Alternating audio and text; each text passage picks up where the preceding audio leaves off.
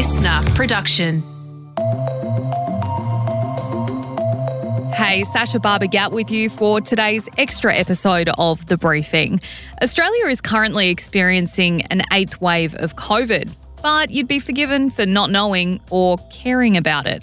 Most of us have long moved on from the days of staying home, masking up, and frantically checking case numbers, especially those of us who are young and healthy. Epidemiologists say this latest wave is less severe than ones we've seen previously. And even with a 23.6% spike in cases during the last reporting period, numbers are significantly lower than last year's, although part of that could be put down to less people testing. While the elderly and immunocompromised are being advised to mask up and ensure they're up to date with the vaccine, the rest of us are being told we shouldn't be too concerned, but to stay home if we're sick and consider chucking on a mask in busy places and on public transport. Not many are heeding that advice. But did you know there are still young, healthy people in Australia who are choosing to live COVID cautiously? Many of them are skipping out on events, wearing masks everywhere, and rolling up their sleeves to get vaccinated with each new booster. And as a result, are finding themselves in conflict with their friends and family who don't understand why they're choosing to live like it's 2020. Today, we're speaking with Jonathon Papadopoulo, a 30 year old man who is still choosing to live COVID cautiously, to find out why. Jonathon, thanks for joining us on the briefing. Now, you're a man in your 30s, you're a vegan, early 30s, I should say. You're a vegan, you work in a corporate job in Canberra, you're married. It's all pretty stock standard stuff. An outsider would probably look at you and say you're a healthy young person who has no need to feel in fear of COVID. First off, I want to get an idea of what sort of measures you're still taking to protect yourself from infection. Hey, thanks, Sasha, for having me. Look, I take a number of mitigation strategies. I think the main one and probably the most visible one that I take is wearing a mask in all indoor settings outside of my home. So that's a high quality N95 mask that's in the workplace, in the gym, when I go shopping, when I go visit family and friends. I also try to take other precautions like trying to find ventilated spaces. If I'd like to be unmasked and meet with people outdoors. If I'm sick, I stay home. If I'm around sick people, I try to not be around them. And, you know, getting tested regularly if I'm concerned. Have you had COVID yet? And what is it that makes you fearful of getting it? No, so I haven't had COVID yet. I'm called what we call ourselves in the community is a novid. Um, mm-hmm. I'd like to say I'm actually not fearful of COVID. I am aware of the scientific research behind the impacts of COVID.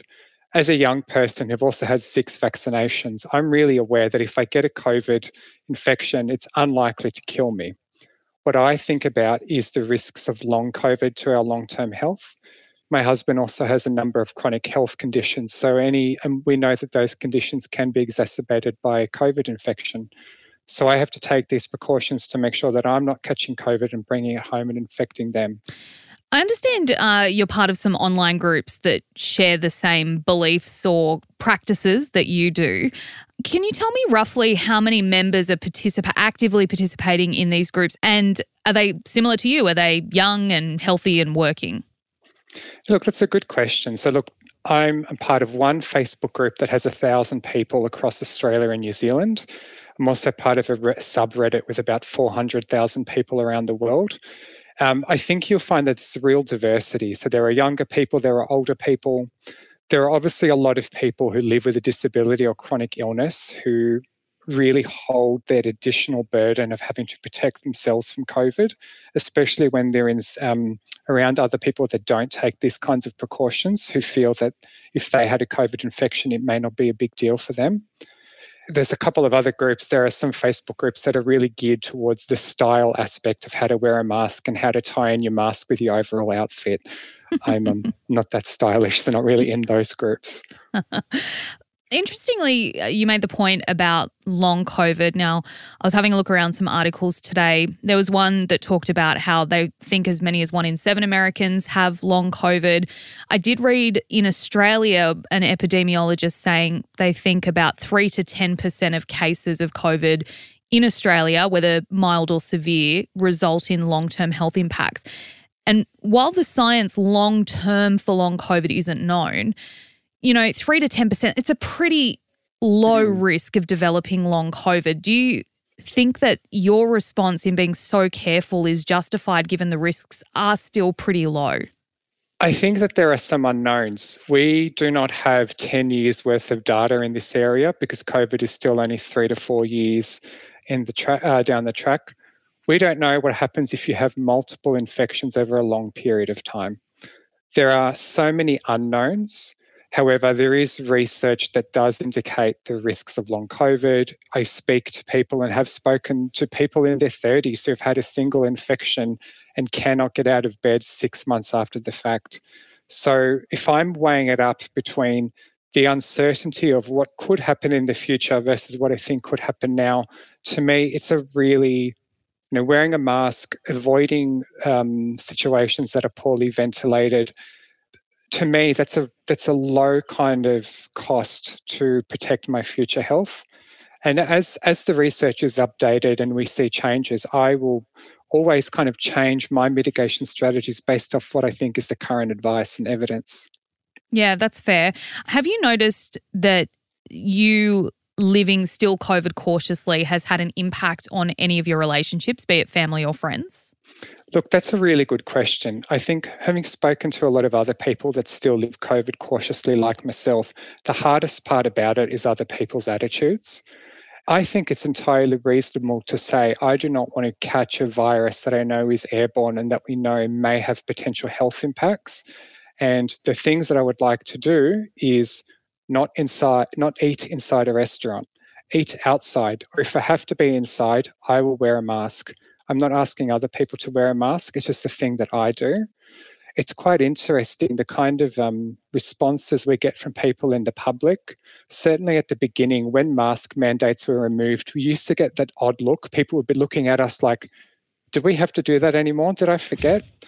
And now that we're well past the mandates, you get the occasional dirty look.